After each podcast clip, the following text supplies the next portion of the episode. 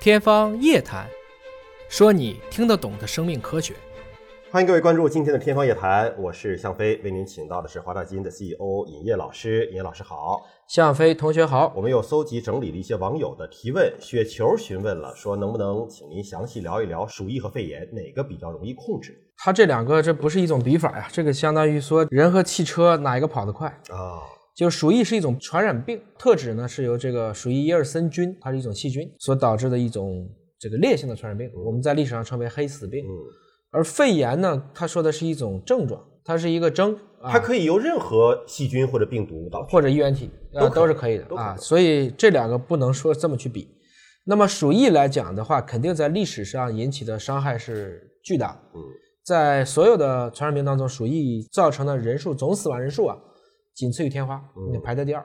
历史上至少有三次大规模的这个鼠疫。我觉得他这个问题如果改一改啊，有可能就形成一个对比了，嗯就是说鼠疫和新冠病毒的这种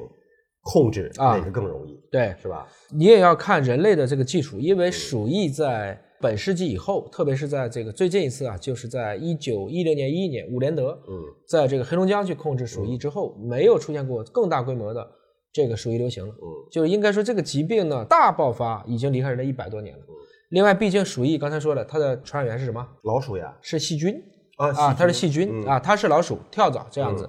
那么也就是说，我们现在对鼠疫如果发现的早，治疗方案还是比较有效的。所以是不是抗生素对它其实是有有一部分抗生素是有非常明显的效果嗯啊。当然，少部分来讲呢，现在也会有一些散发的鼠疫，并不是老鼠了，它可能是田鼠，嗯或者是一些这个草原的一些这个土拨鼠，包括旱獭都可能会携带这个鼠疫。鼠疫也分成了这个腺鼠疫和肺鼠疫，这些致死率呢，整体来讲还都是比较高的。但是新冠肺炎来讲，我们今年来看呢，因为病原是病毒，而且它的传染性更强，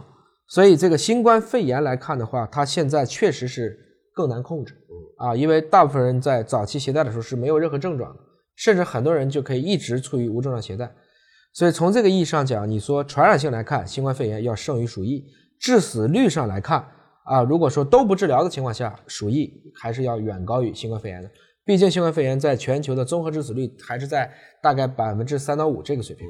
小齐同学询问啊，说肺炎如果是由于支原体感染导致的，那能够自愈吗？那么它会转化为新冠吗？首先，这个支原体和新冠是病毒，这两个不是一个物种，不啊不是同一样东西呃对对对，这个题应该是支原体肺炎能不能自愈？嗯所有疾病都具备自愈的可能性，只是这个自愈跟自身免疫啊，跟各方面的营养啊，包括心理啊，这条件都有关。当然，已经知道是支原体肺炎了，那就为什么不治一下呢？嗯这吃的阿奇霉素口服一下，对效果也很好，就是这个意思。看一下胸片或者拍个嗯 CT，听一听医生的相关的一些指导啊。应该来讲呢，这个肺炎是内科疾病当中啊唯一一个比较容易制成痊愈的这样的一个疾病。而且支原体它作为一种微生物，它不会自己变异成一种新冠病毒的，对吧？这是不太可能的。它是介于病毒和细菌之间的一个、嗯啊，它比细菌还是要简单，但比病毒要复杂。但如果是支原体感染的这个已经肺炎了，这样的人还会再次的被